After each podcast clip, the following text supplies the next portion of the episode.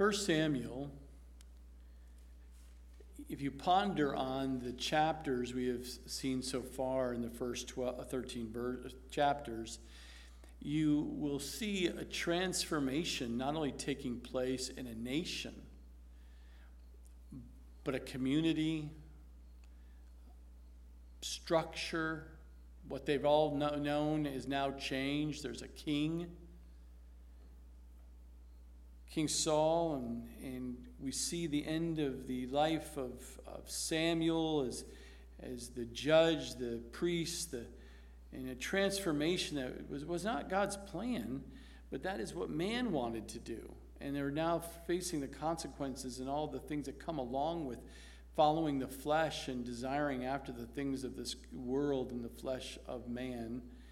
And, uh, and we still continue to see it here and how it will not only affect uh, a nation and affect those in leadership of that nation, but we also see a story affecting, it will bring out incredible boldness in godly men and godly women. But in, tonight we'll see a godly man, Jonathan, the son of uh, King Saul.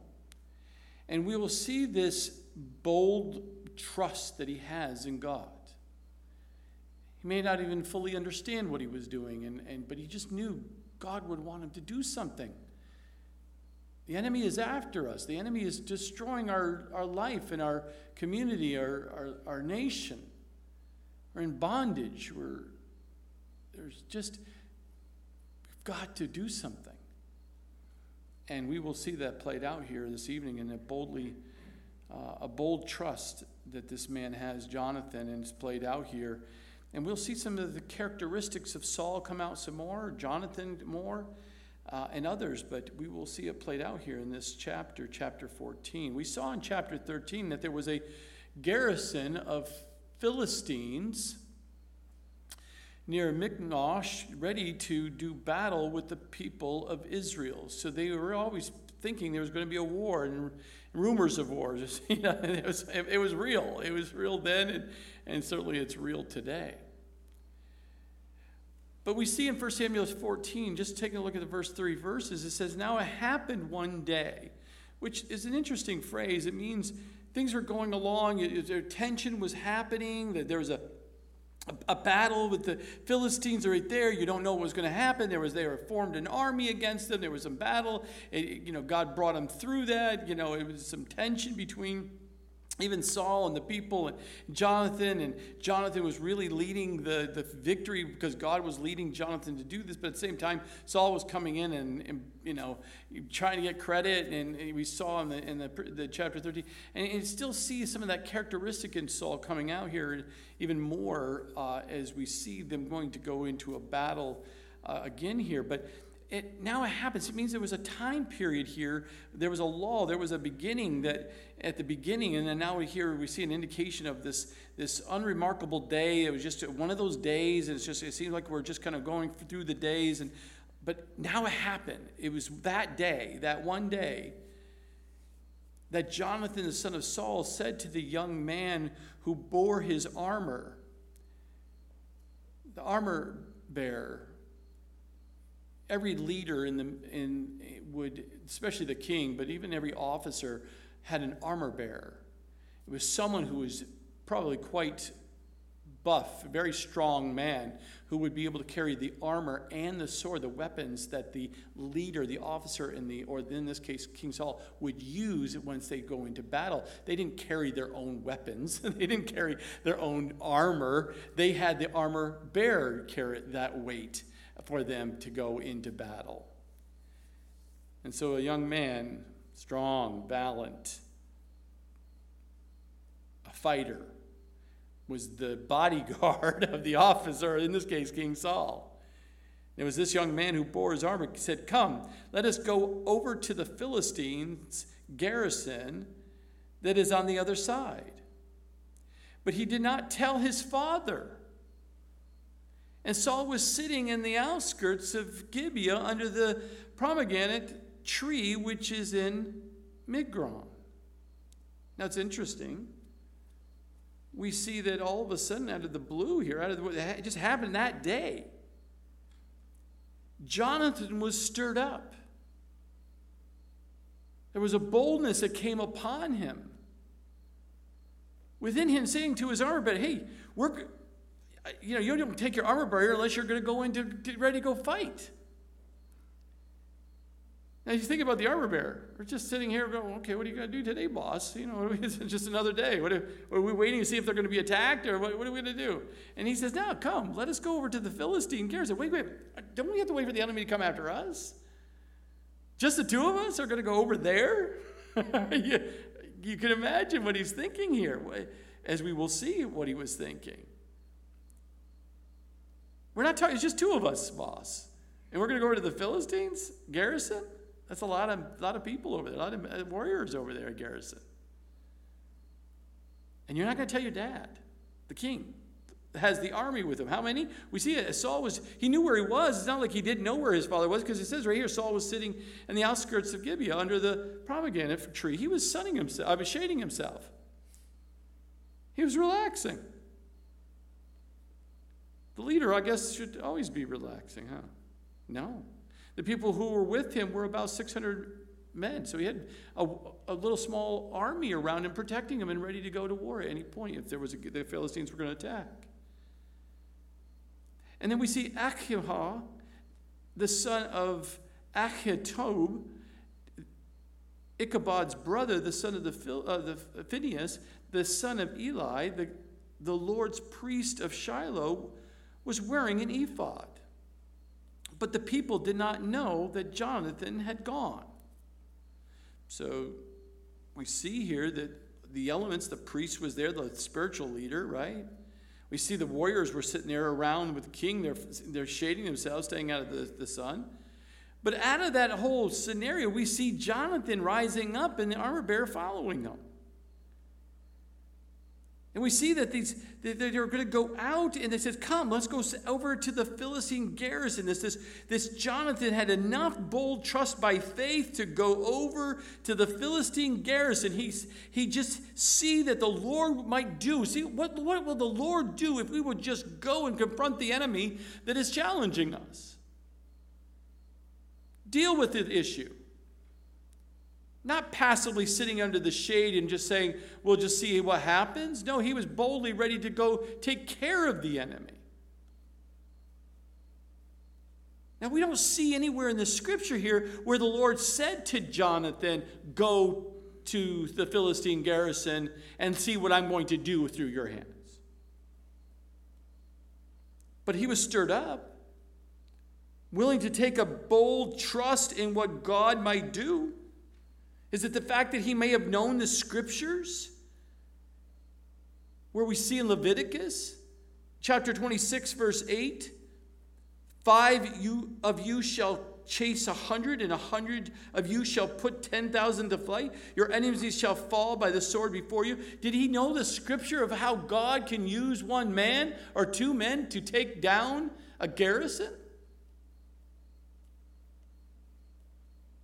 If you had enough bold trust in God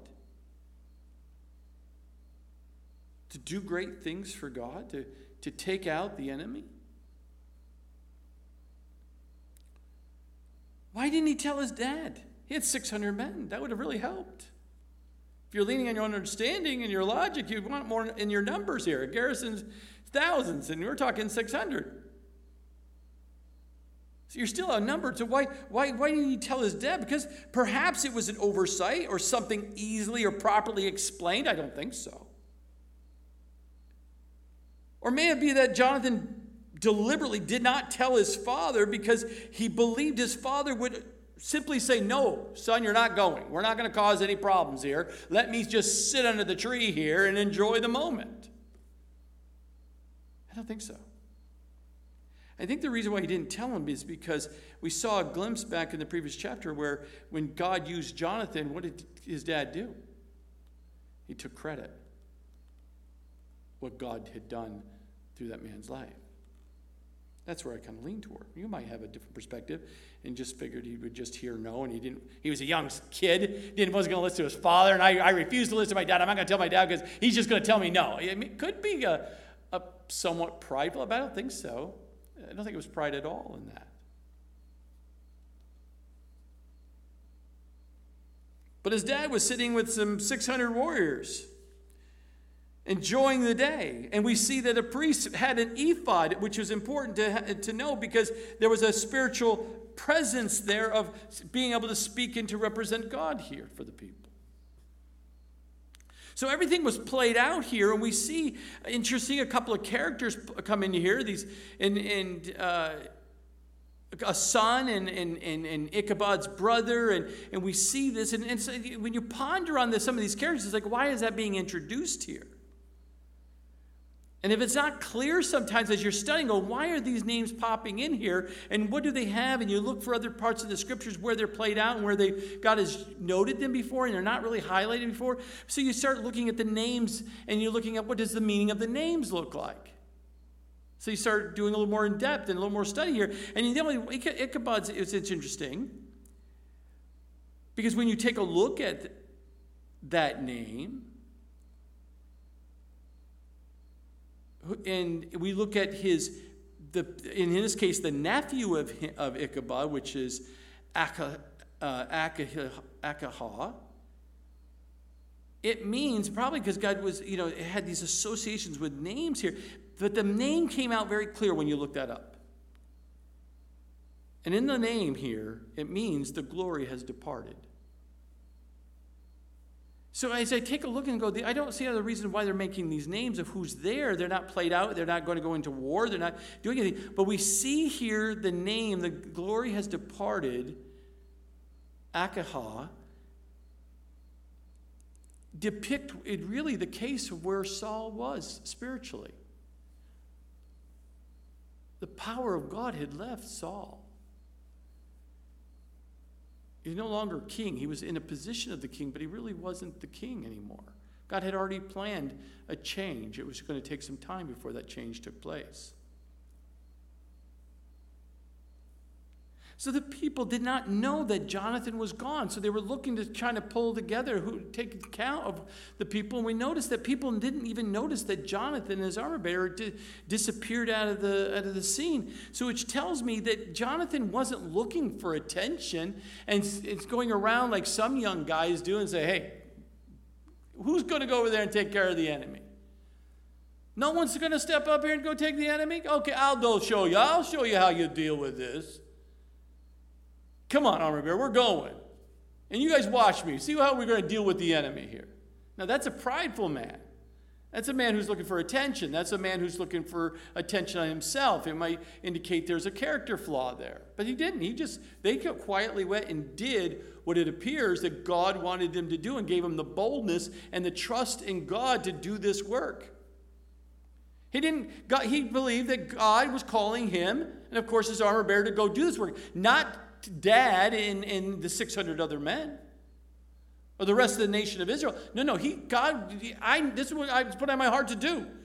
We're going to go do it. We're going to see what the God's going to do. And that's how the spiritual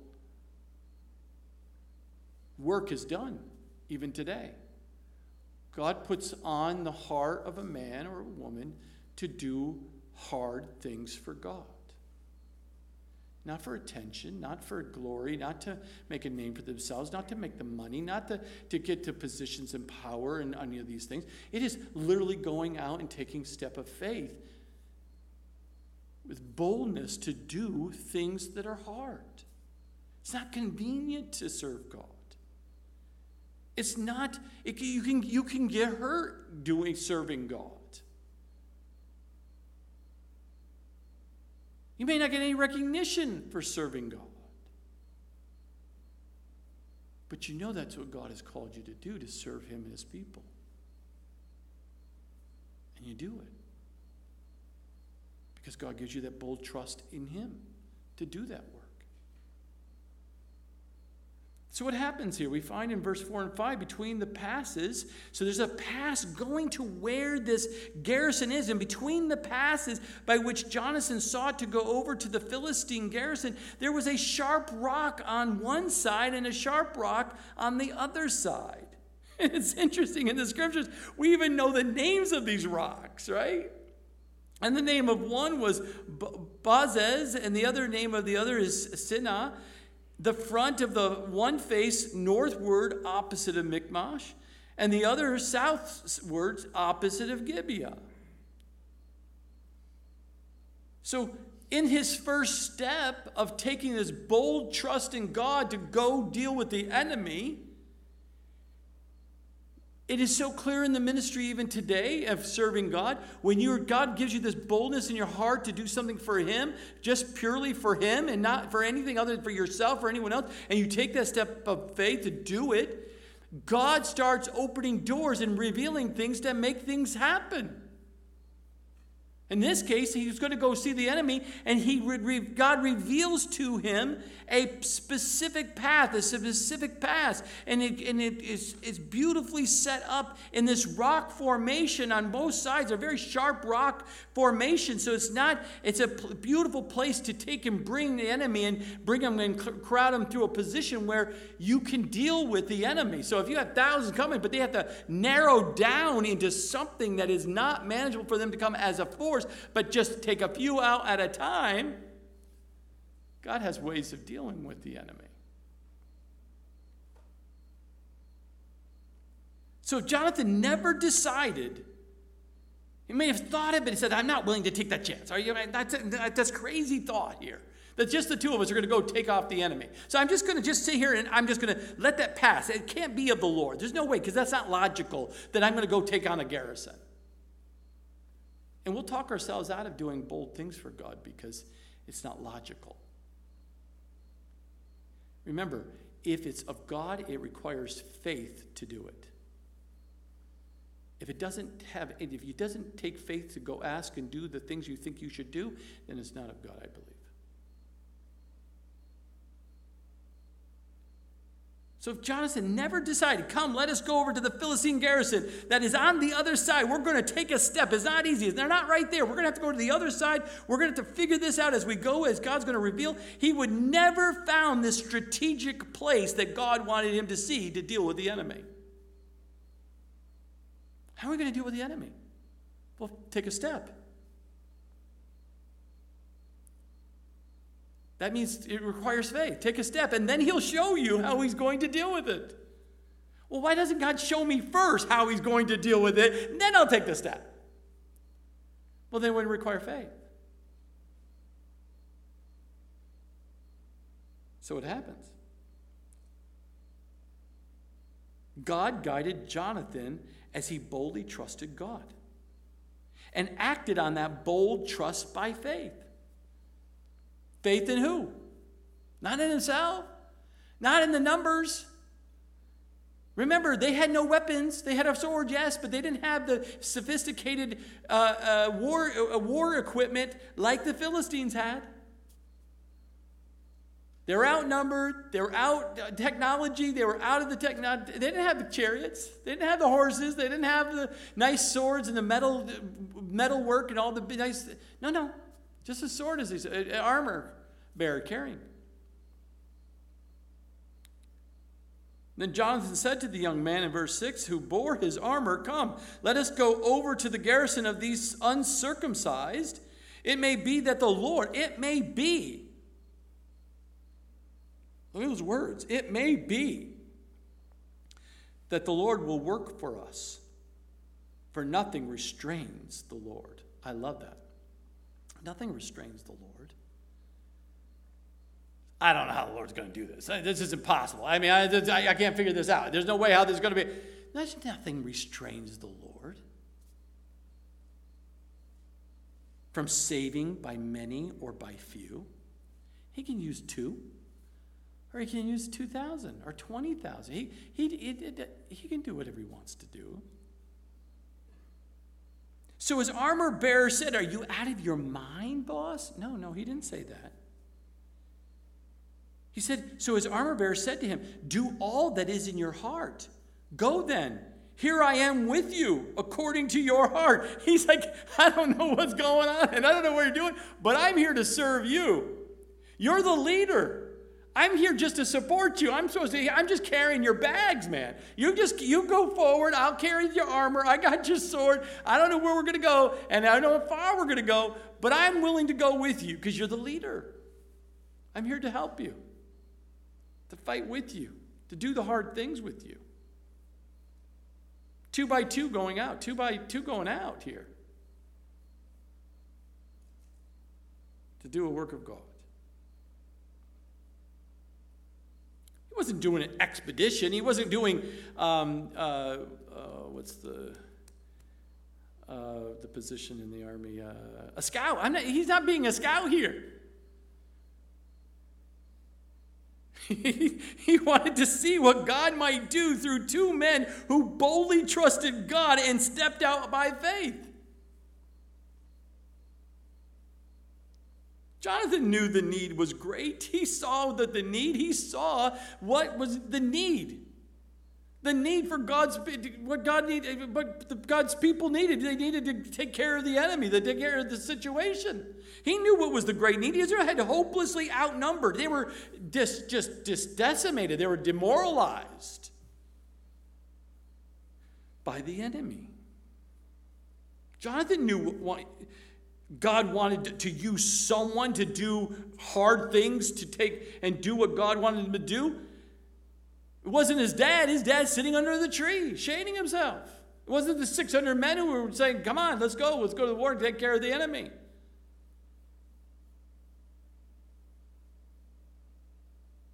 But Jonathan was willing. He was the only willing heart, along with his armor bearer willingly to follow him as a leader. Jonathan was willing to let God use him.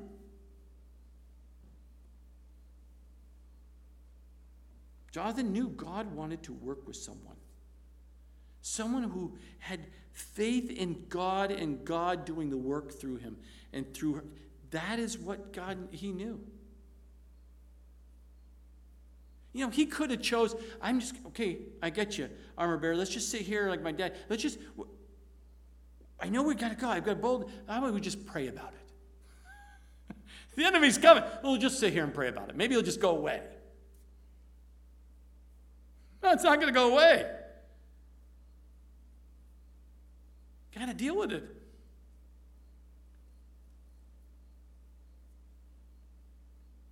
Lord, can you just rain down fire from heaven on the Philistines right now, please, Lord, so we don't have to go deal with it? But Jonathan knew that God uses men who have bold faith, who's willing to do bold action with the fighting spirit of his people.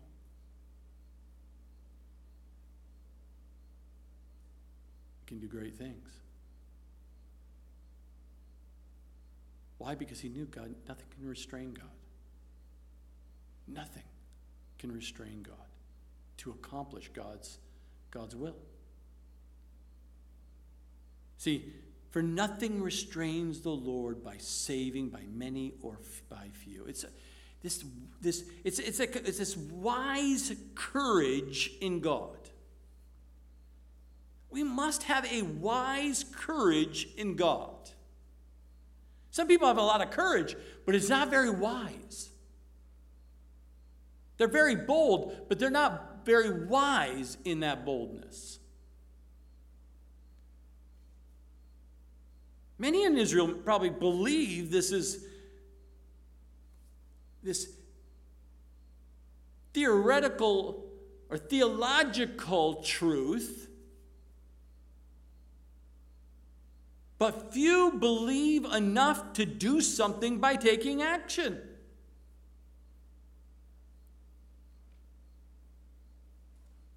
But Jonathan's faith was demonstrated by his works. Action. Does this man have faith?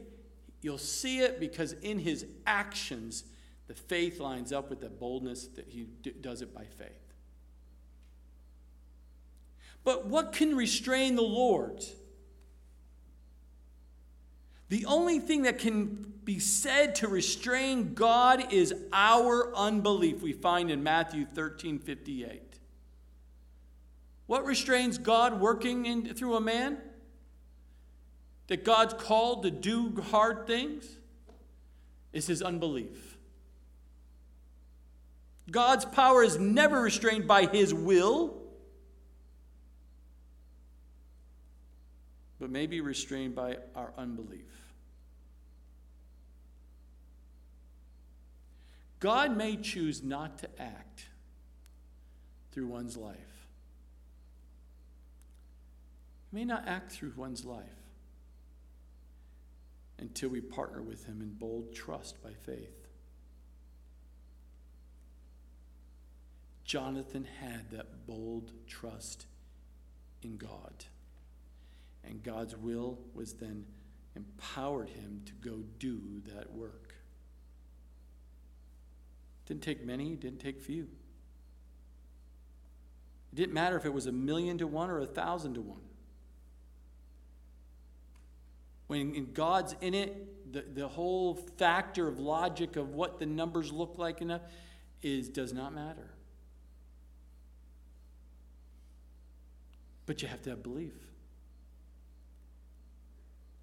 Jonathan never read the New Testament.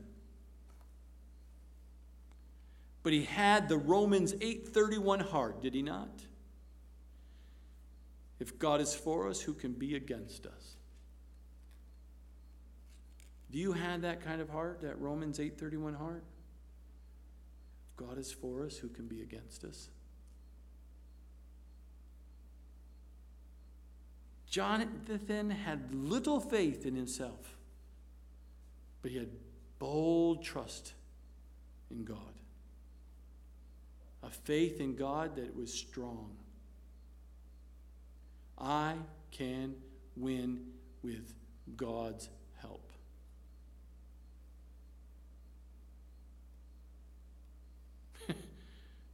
God can win even with me, using me. I mean, God can do great things through a willing heart that has faith in God. But look at the John, you'll forget the, the armor bearer who's following his leader. Go then. Is that what you want to do? I'm go then. Here I am with you. When you have someone by your side cheering you on, even when they don't even maybe fully understand it, but they know your character, they know who you are, they know your faith in God, their trust in God. And when things don't, like, well, I can't, I don't see it, I don't see what you're seeing, but that person next to you, God has planted with you to encourage you and to say, I'm right there with you, to hold up the arms, I'm here right there to be in battle with you. I, I'm trusting. There's nothing better to have someone by your side. And when they stepped out in faith, and you hear these encouraging words, I am with you, can make all the difference from the good and, and also discouragement can make all the difference for the evil. Encouragement can bring out the, so much good but discouragement can bring us so much evil. God was willing to use Jonathan. But he wasn't going to use Jonathan alone. He had brought this young man along his side. Because when God calls a man to go out and do hard things, he never calls him out to do it by himself. He always calls someone to come along and support that man to help him and encourage him in doing the hard thing in faith. I always get reluctant when I see a man by himself thinking he can do it by himself and he's out there doing his own thing and he doesn't need anybody else. And usually I don't see that in Scripture anywhere. So I get a little, little one-eyed, you know, kind of a side eyed look. Oh, let's see what the Lord's going to do here and find out what the really story is because the Lone Ranger is not. The Lone Ranger had Tonto, you know.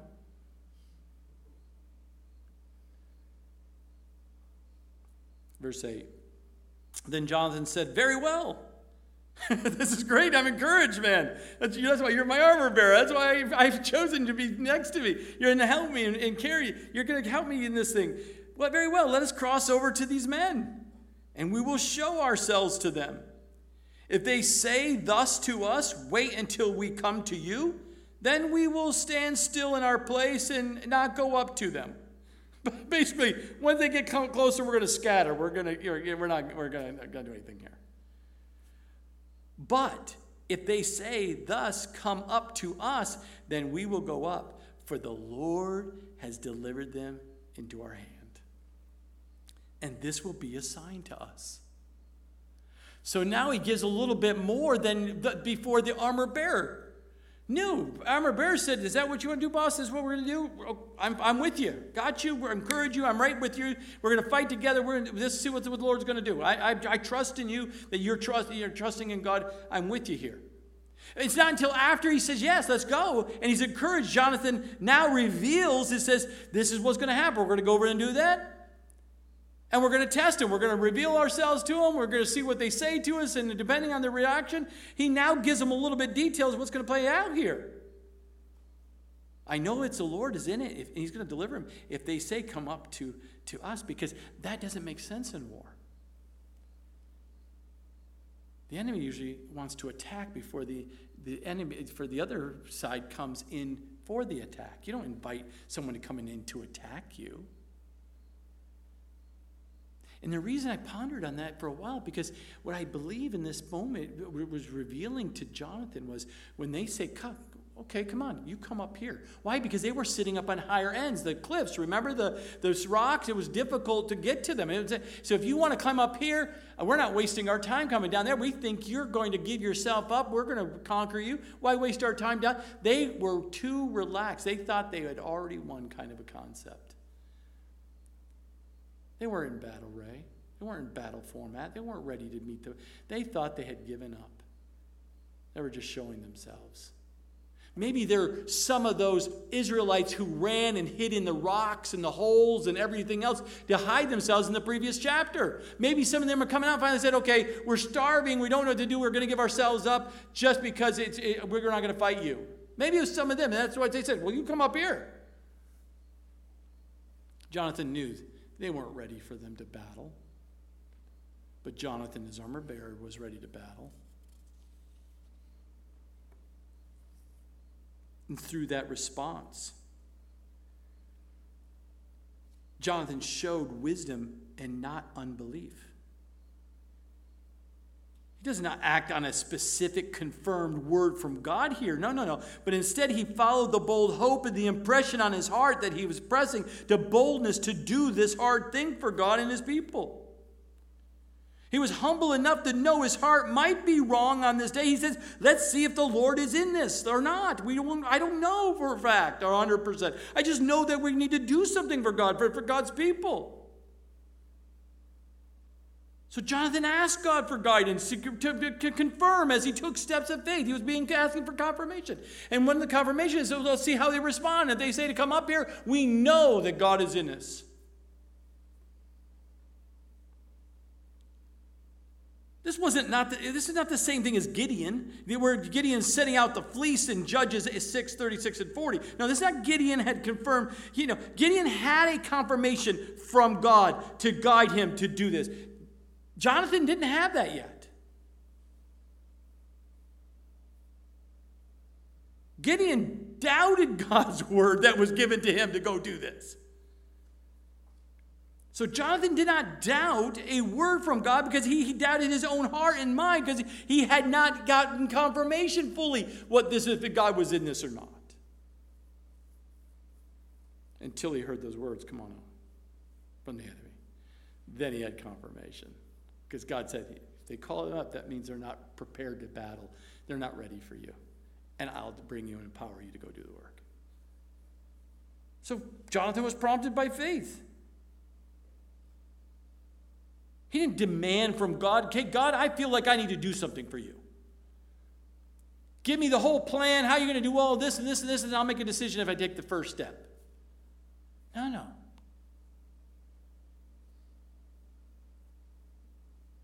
He just knew that that was right and good. He needed to deal with the enemy. And he took that step, and God said, Yes, I'm with you. And let me confirm that with you. And each step you take, I'm going to confirm it again. I'm going to confirm it again that I'm with you, and I'm going to lead you into win- victory.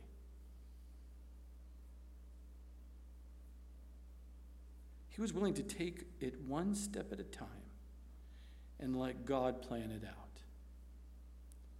That's how you serve God. You take one step at a time where God has put on your heart, where you know what is good and right for to serve God and to, to take care of his people. And when you take those steps one step at a time and let God plan it out as you're taking those steps, watch how God brings a victory and fruitfulness in the ministry that God's called you to. See, faith is willing to let God know the whole plan and to know our part one step at a time. God, I just know you've got a plan. I don't know how we're going to do it.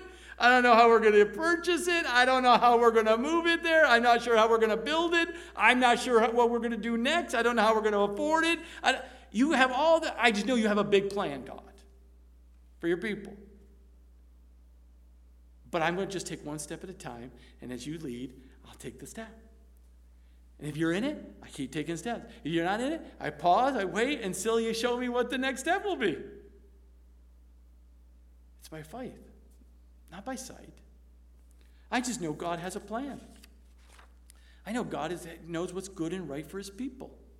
I don't always know until he shows and reveals it to me. And reveals it to you. Verse 11 So both of them showed themselves to the garrison of the Philistines. And the Philistines said, Look, the Hebrews are coming out of sea, coming out of the holes where they have hidden. See, that's what they thought. These guys are giving themselves up here. Then the men of the garrison called to Jonathan and his armor bearer and said, Come up to us, and we will show you something. Jonathan said to his armor bearer, Come up after me. He led. He didn't tell the young man, You go first and deal with the first fighting. No, no. He says, I'm going to go first. Come up after, after me, for the Lord has delivered them into the hand of Israel. And Jonathan climbed up on his hands and knees. That's how steep it was. He was climbing up on his hands and knees with his armor bearer after him. And they fell before Jonathan as he came after him. His armor bearer killed them. They were a team. That first slaughter, which Jonathan, his armor bearer, made, was about 20 men within about half an acre of land. See, at this time, I mean, you know, Israelites were in crisis. Philistines thought they had, had him already wrapped up. They were just going to finish him off. It's only in due time until they get in order and start continuing to be their slaves to the Philistines and serve them.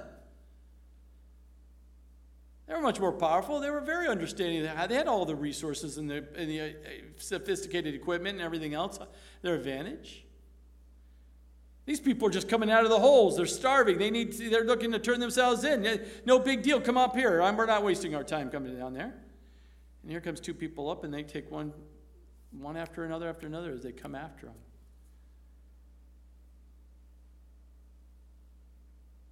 Jonathan knew that the battle was the Lord's. But yet he knew God would use him to fight. When Jonathan saw God's confirming sign, he didn't lay down his sword and start praying, God would strike them all down at one time so I don't have to swing a sword. Yes, he prayed, made sure his sword was sharp. That's what he did. Make sure the sword is sharp, man. Are we ready to go? We're going to go get them. Because he had this boldly trusted God in doing this. He wasn't leaning on his own understanding, let alone his own strength. God is going to use us to strike the enemy down, to deal with the issue. So, what happens in verse 15? And there was trembling in the camp. Shock and awe took place here because now they're starting to tremble because they're saying, What's happening here? We just got 20 people just taken out by two, two guys. What is going on? What, what? This shouldn't be happening. Everyone was relaxed. Everyone thinking there's no war here. There, no one's going to come after us. There was trembling in the camp and in the field and among all the people. It wasn't just a little bit. The garrison and the raiders were also trembled. All the warriors were trembling. Why? Because they wasn't sure. There was confusion going on here. But also notice this. And the earth quaked. So there was a very great trembling. God said, Two guys, guess what? We're going to empower you. I'm going to show you to go forward to deal with the issue here. The enemy's in front of you. What Jonathan and his armor bearer never counted on and expected, they didn't know the details of how God was going to help them. Showed them a way through this, this pass, going and climbing up rocks, taking probably maybe a little bit by you know an element where they they had an advantage. But this is what they didn't understand that God can do that God is, has the power over the entire universe, and He could cause a great quake to cause confusion and scariness. That must have been such a, the a Richter scale must have been off the scale. This, there must have been, what is going on here? And they felt a quake they'd never felt before. And that causes people today to panic, do they not? Yes, they do. God used his natural ability of of, of, of earthquakes and fires and rain to, to do his work. They were trembling, they were confused. It was, would you, we could call it a divine confusion. They woke that morning thinking, hey, we're attacked by enemies in our midst. They were actually so confused, they were thinking their, their fellow brother was the enemy, and they started killing each other.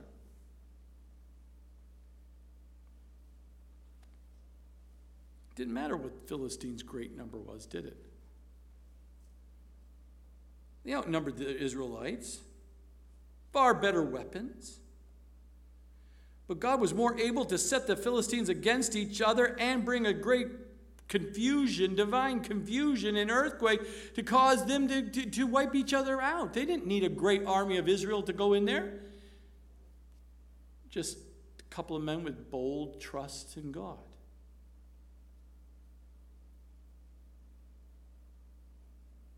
Jonathan used his heart and sword. But God did what Jonathan could not do. He brought the great earthquake. Verse 16 Now the watchmen of Saul and Gibeah, Benjamin, looked, and there was the multitude melting away. They were disappearing. What, what happened? Where are all those people? Where are all the soldiers gone? They're melting away. They're disappearing. What's happening? They're dying up there. They're dropping like flies, and the earthquake's happening, right? And they were here and there. And then Saul said to the people who were with him, Now call the roll and see who has gone from us. And when they had called the roll, surprisingly, Jonathan and his armor bearer were not there.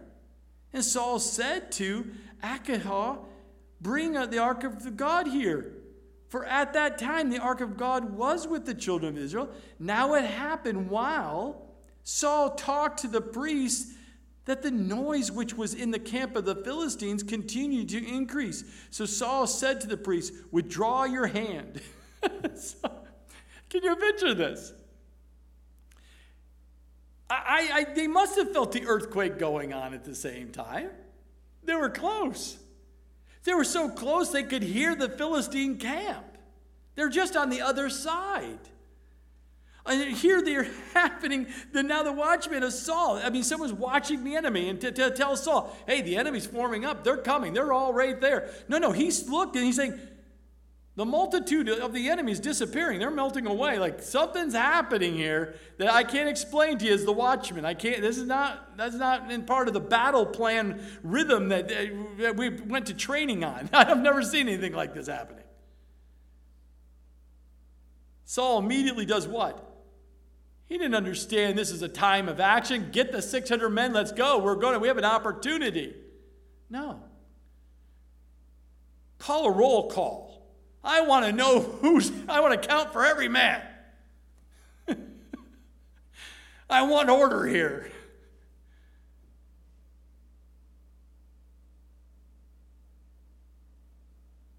Because he needed to learn by sight how many people he had, because he needed to make sure he counted the people.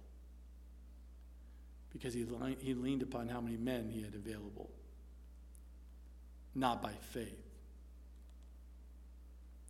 Here he is. He's got him. He's getting a roll. Ball. They quickly find out that it's actually Jonathan and his armor bearer is not being counted here. So what does he do?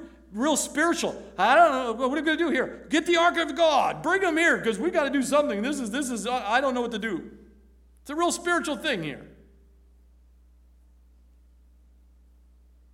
But then finally, what happened? He saw, heard the noise, and realized something and so here we interesting, the priest had pulling out the urim and thummim probably out of the out of the ephod uh, to, to, to, decide what to do and where to go and yet yes or no kind of a deal. He said, "Get your hand out of the uh, withdraw your hand. Don't even seek God on this. We got to get ready. We're going."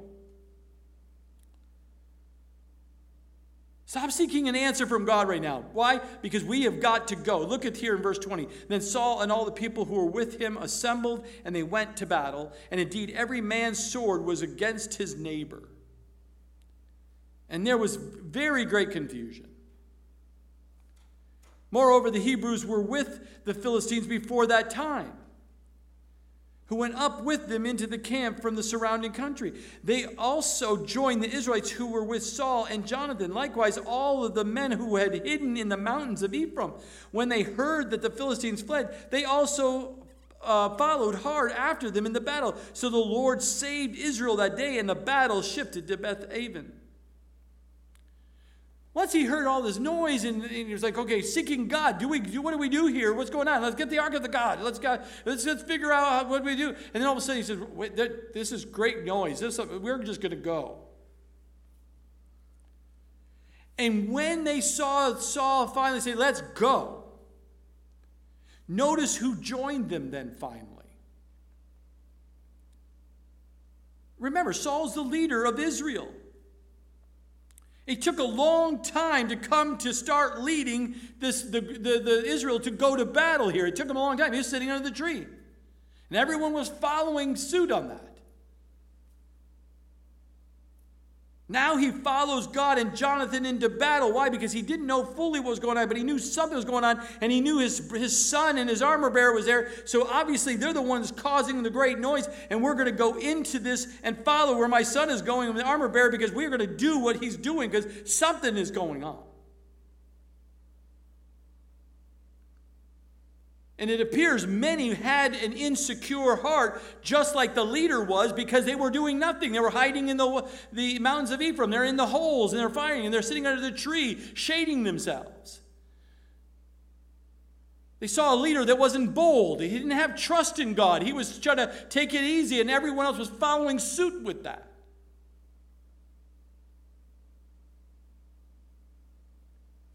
But when Saul finally rose up because he saw that Jonathan, his son, was moving ahead,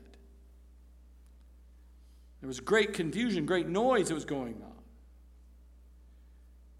He finally moved, and now all the men were with him, that 600, and those who were, who were not only the ones hiding in the holes in the mountains, but notice also the men and women, who, or the men there who had stayed with the Philistines as servants, also turned on them. Because at one point, when you're sitting there and your master has you as a slave, you're not going to say anything. You're going to be, you're going to go quiet, go still. Don't do don't don't move, don't flinch. But all of a sudden, they even saw what God was, must have been being doing here and the confusion and stuff. And even those who were in a servant position, who chose to stay to keep their lives and stay with the, serving the Philistines, turned on the Philistines. Those coming out of the mountains of the holes came after them. The 600 men with Jonathan came out. The whole Israel's now united against the enemy. They overcame their fear of the enemy. They overcame the fear of the unknown. They overcame the fear of their current situation, circumstances.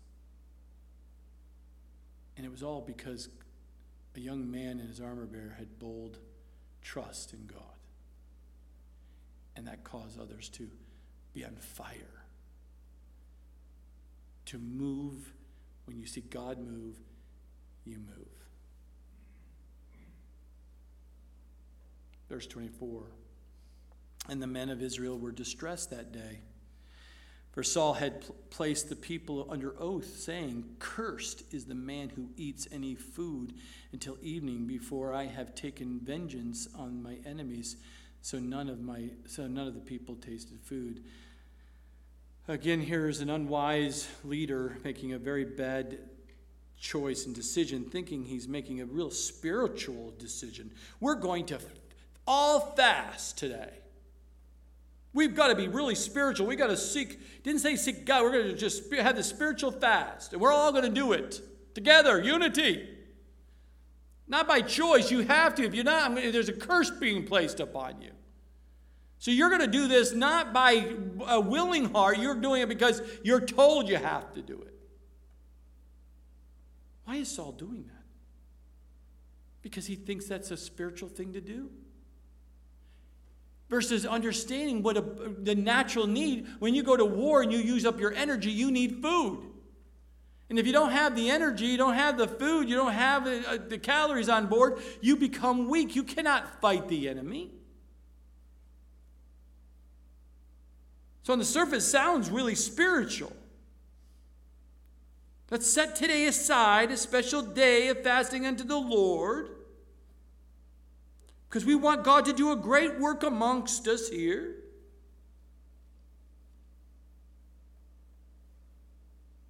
And just so I know I have unity, I'm going to put a curse on you if you don't do it.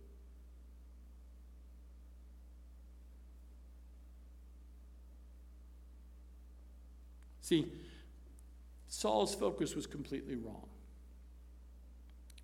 Saul put the army of Israel under an oath so he could have vengeance on his enemies, not to seek the Lord. If he regarded it as his battle, he should have simply fasted himself. If he thought that's what the Lord was telling him to do, he should have been the only one fasting.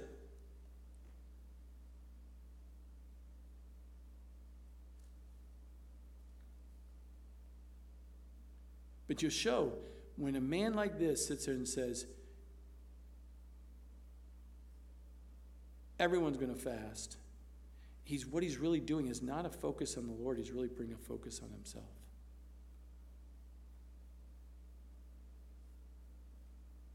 His, his, his whole sense of authority was wrong. He didn't have the authority to proclaim a curse on God's people. He was not the spiritual leader.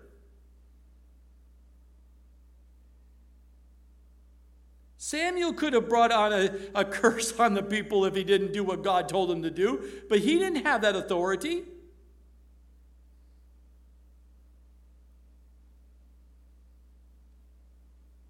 Why are you bringing a punishment on people who, who didn't follow your lead here? Should have called for a volunteer. If you want to fast with me, I'm seeking the Lord. If you want to join me in the fasting and seeking the Lord on this to deal with the enemy and stuff, then join me. But if the Lord shows you to do it, great. If He doesn't, that's fine. But I'm seeking the Lord, with or without anybody. I'm seeking the Lord, I'm fasting. That's not what He did. Instead of leading by example and inviting the army of Israel to follow, he placed the people under an oath. And that caused a great problem here. Look at verse 25. Now, all the people of the land came to a forest, and there was honey on the ground. And when the people had come into the woods, there was the honey dripping. Talk about temptation. but no one put his hand to his mouth. Wow, this is really good, for the people feared the oath. No one wanted to be cursed. But Jonathan had not heard. He was not knowledgeable of this, this, this curse. He had not heard his father's cha- charge the people with the oath. Therefore, he stretched out the end of the rod that was in his hand and then dipped it in the honeycomb and put his hand to his mouth, and in his countenance brightened. Yes, you were depleted with all your calories. You needed something, and you just did. Then one of the people said, Your father strictly cha- charged the people with an oath, saying, Cursed is the man who eats food this day.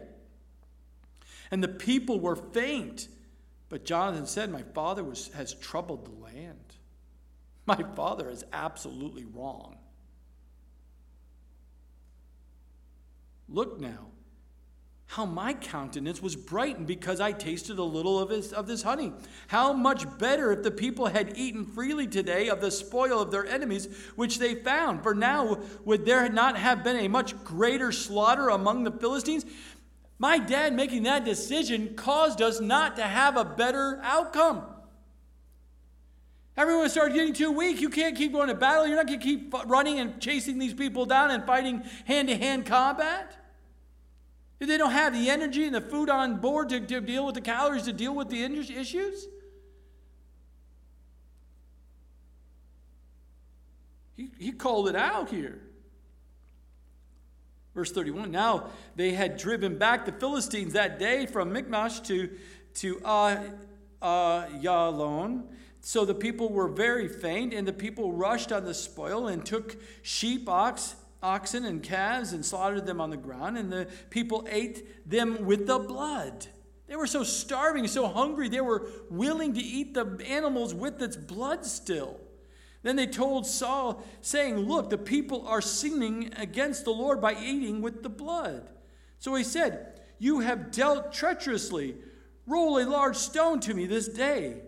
And Saul said, Disperse yourselves among the people and say to them, Bring me here every man's ox and every man's sheep and slaughter them here and eat, and do not sin against the Lord by eating with the blood. So every one of the men of the people brought his ox with him that night and slaughtered it there. Then Saul built an altar to the Lord. This was the first altar that he built to the Lord. So God specifically commanded to his God's people, you don't eat animals with blood in it. He said it clearly in Deuteronomy chapter 12, verses 23 through 25.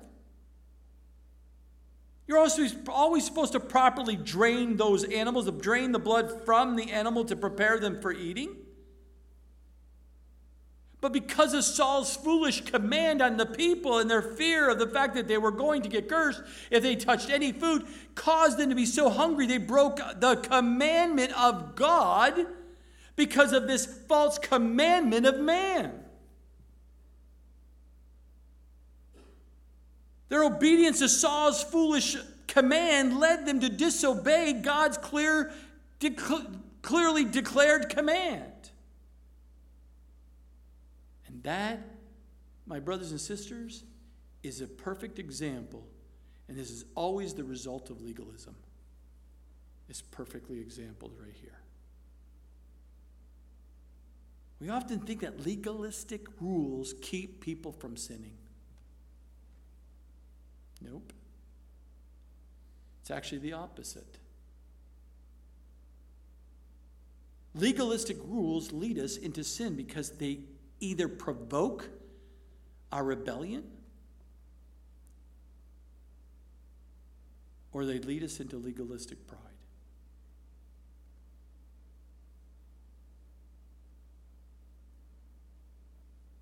Don't do the following an immature man will choose to rebel against that command, or they will turn and they'll become legalistic pride because I've kept it perfectly. See, Saul was blaming the people for what was his cause for them to lead into God's against God's commandment. He should have never made such a foolish commandment. And his commandment provoked the people to sin. So, what does he do? He does something somewhat proper by saying, Give me a stone so I can have them slaughtered properly and drain the blood before they eat. But again, Saul thinking he's doing what is right and good, Saul did it wrong again.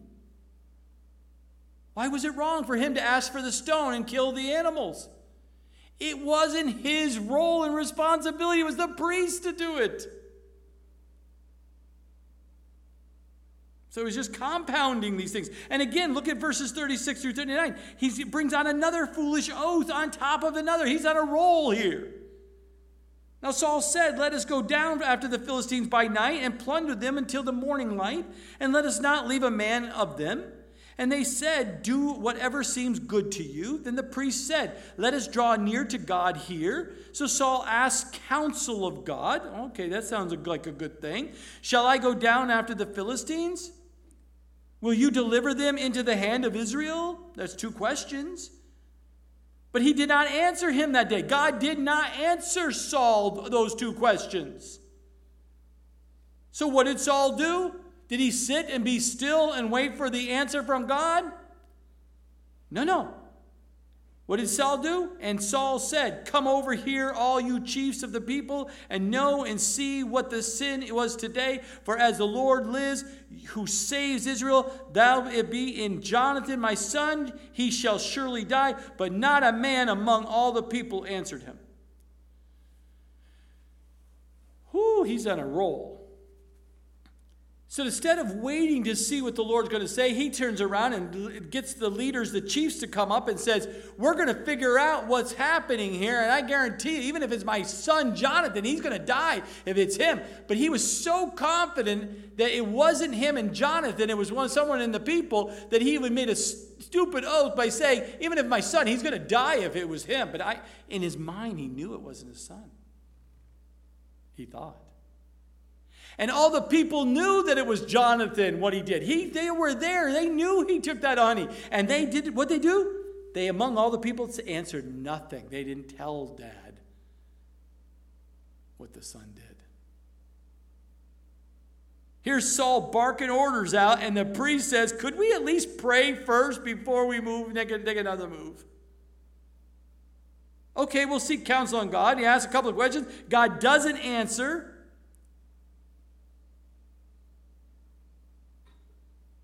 He inquired of the Lord, just as the priest suggested. This is good.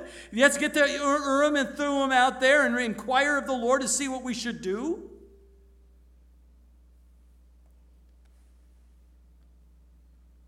But there still was no answer. But he thought he was so right in his own mind. But he was so deceived. He made another oath pronouncing an oath. Even in my son, he should die if he touched anything.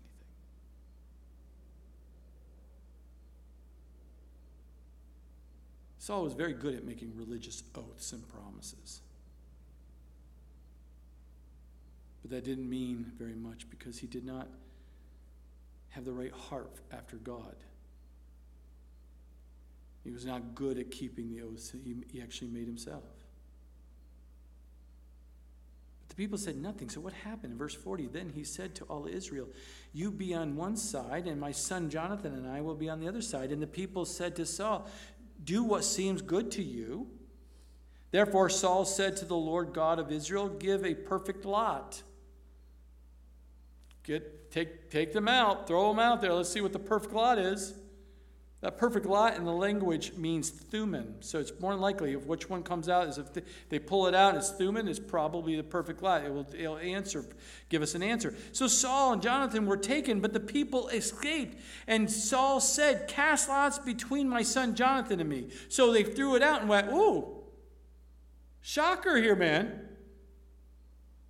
The people, it wasn't the people. It's you and me, Jonathan. We're left standing here from that lot. Okay, so let's, let's, let's get the lot out again. Let's see between the two of us what happened. Cast lots between my son Jonathan and me. And so Jonathan was taken. And Saul said to Jonathan, Tell me what you have done. God has revealed a perfect law, is showing you you have done something. Jonathan told him and said, I only tasted a little honey at the, with the end of the rod that was in my hand, so now I must die. And Saul answered, God, do so and more also, for you shall surely die, Jonathan.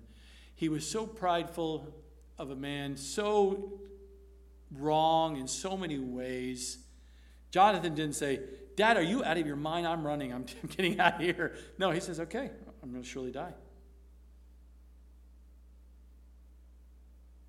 Saul was so confident in what he thought was going to come out of these casting of lots. It was going to be somewhere in the high or low. It's going to, this like dice moment here is going to lead someone in the people, not me and my son. But because of that foolish position where he, he thought for sure he knew what's best,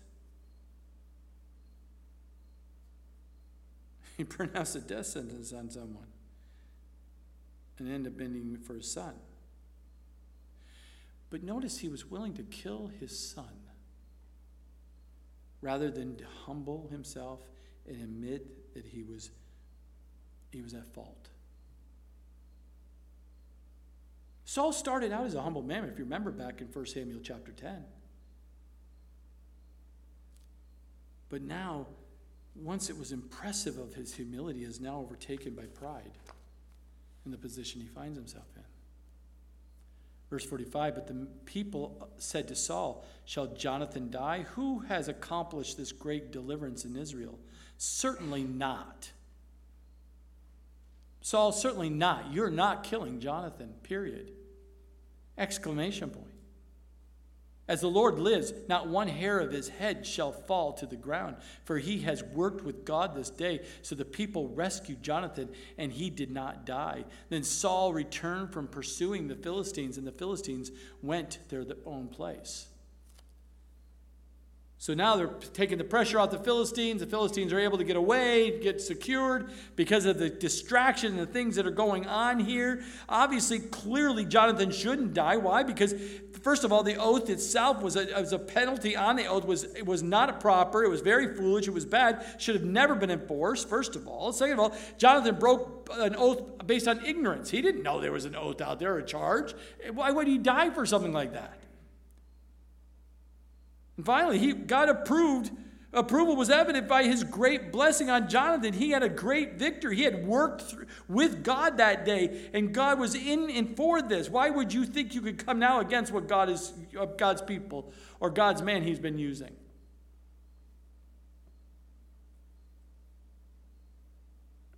Jonathan's bold trust by faith is why there was victory that day.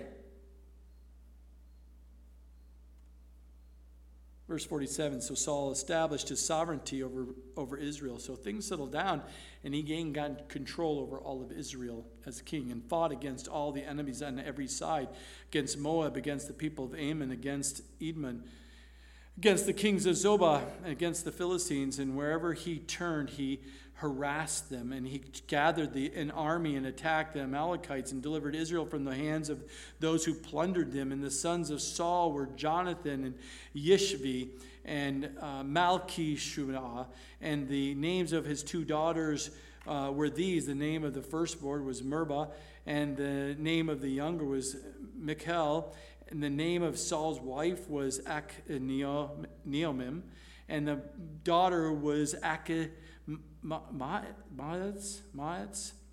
And the name of the commander of his army was Abner, and the son of Ner, and, and Saul's uncle Kish, and uh, un- his uncles. Saul's uncle, and Kish was the father of Saul, and Ner, the father of Abner, was the son of Abel. And now there was a fierce war with the Philistines all the days of Saul. And when Saul saw any younger man or any valiant man, he took him for himself. So we see here at the very end here, these last few verses here, God is, uh, you know, Saul is gaining as a king this sovereignty over and control over Israel and leading. He's leading the war after war after war, and he's harassing him and trying to get the enemy out. He sees some people involved here uh, in regards to this, and he built a strong army around him to protect him. Every strong man, every valiant man, he assured them to bring them and took them for himself in his inner circle of army around him to, to strengthen. So if anyone comes against his leadership, he had an army for him uh, to to, protect him. But it, it, reveals in this chapter that Saul's strength and, and, and gaining strength through you know this power. And it says established his sovereign over Israel. He fought many successful wars, obviously. But what you have to understand is whenever he turned, he harassed the enemy. Saul's strength was broad. It was broad. It was just going after little ones here, but it was very shallow. May have broad strength, but it was very shallow strength. It was very temporary. Because Saul was not a man after God's own heart, because his own relationship with God was more about image and substance and power and, and, and, and name for his name and power within the kingdom. That is not going to last. And as we will see, the next chapter will fully expose the weakness of Saul in his leadership. He may think he has sovereignty, but it's very shallow, very temporary. And we know because God was not in it. Was not in it. It may look good on the outside, but it was no depth to it. Because he, he wasn't doing it with the right heart. Father, we thank you for your word this evening, Lord, and we thank you. And may we be men and women with bold trust in you and you alone for what you're calling us to do. To live by faith, not by sight, to live a life that's walking in the Spirit and in truth, and not in the flesh, to live as you guide our steps, that we don't lean on our own understanding, but in all of our ways, as we see, as Jonathan, in all of his ways, he saw that he needed to do this for you. May we also, in all of our ways, and not lean on our own understanding of these things, as you direct our steps and direct our paths in our life, Lord. We want to serve you. We want to fall deeper in love with you, a deeper faith in following you in all the days of our life. We thank you and praise you in Jesus' name. Amen.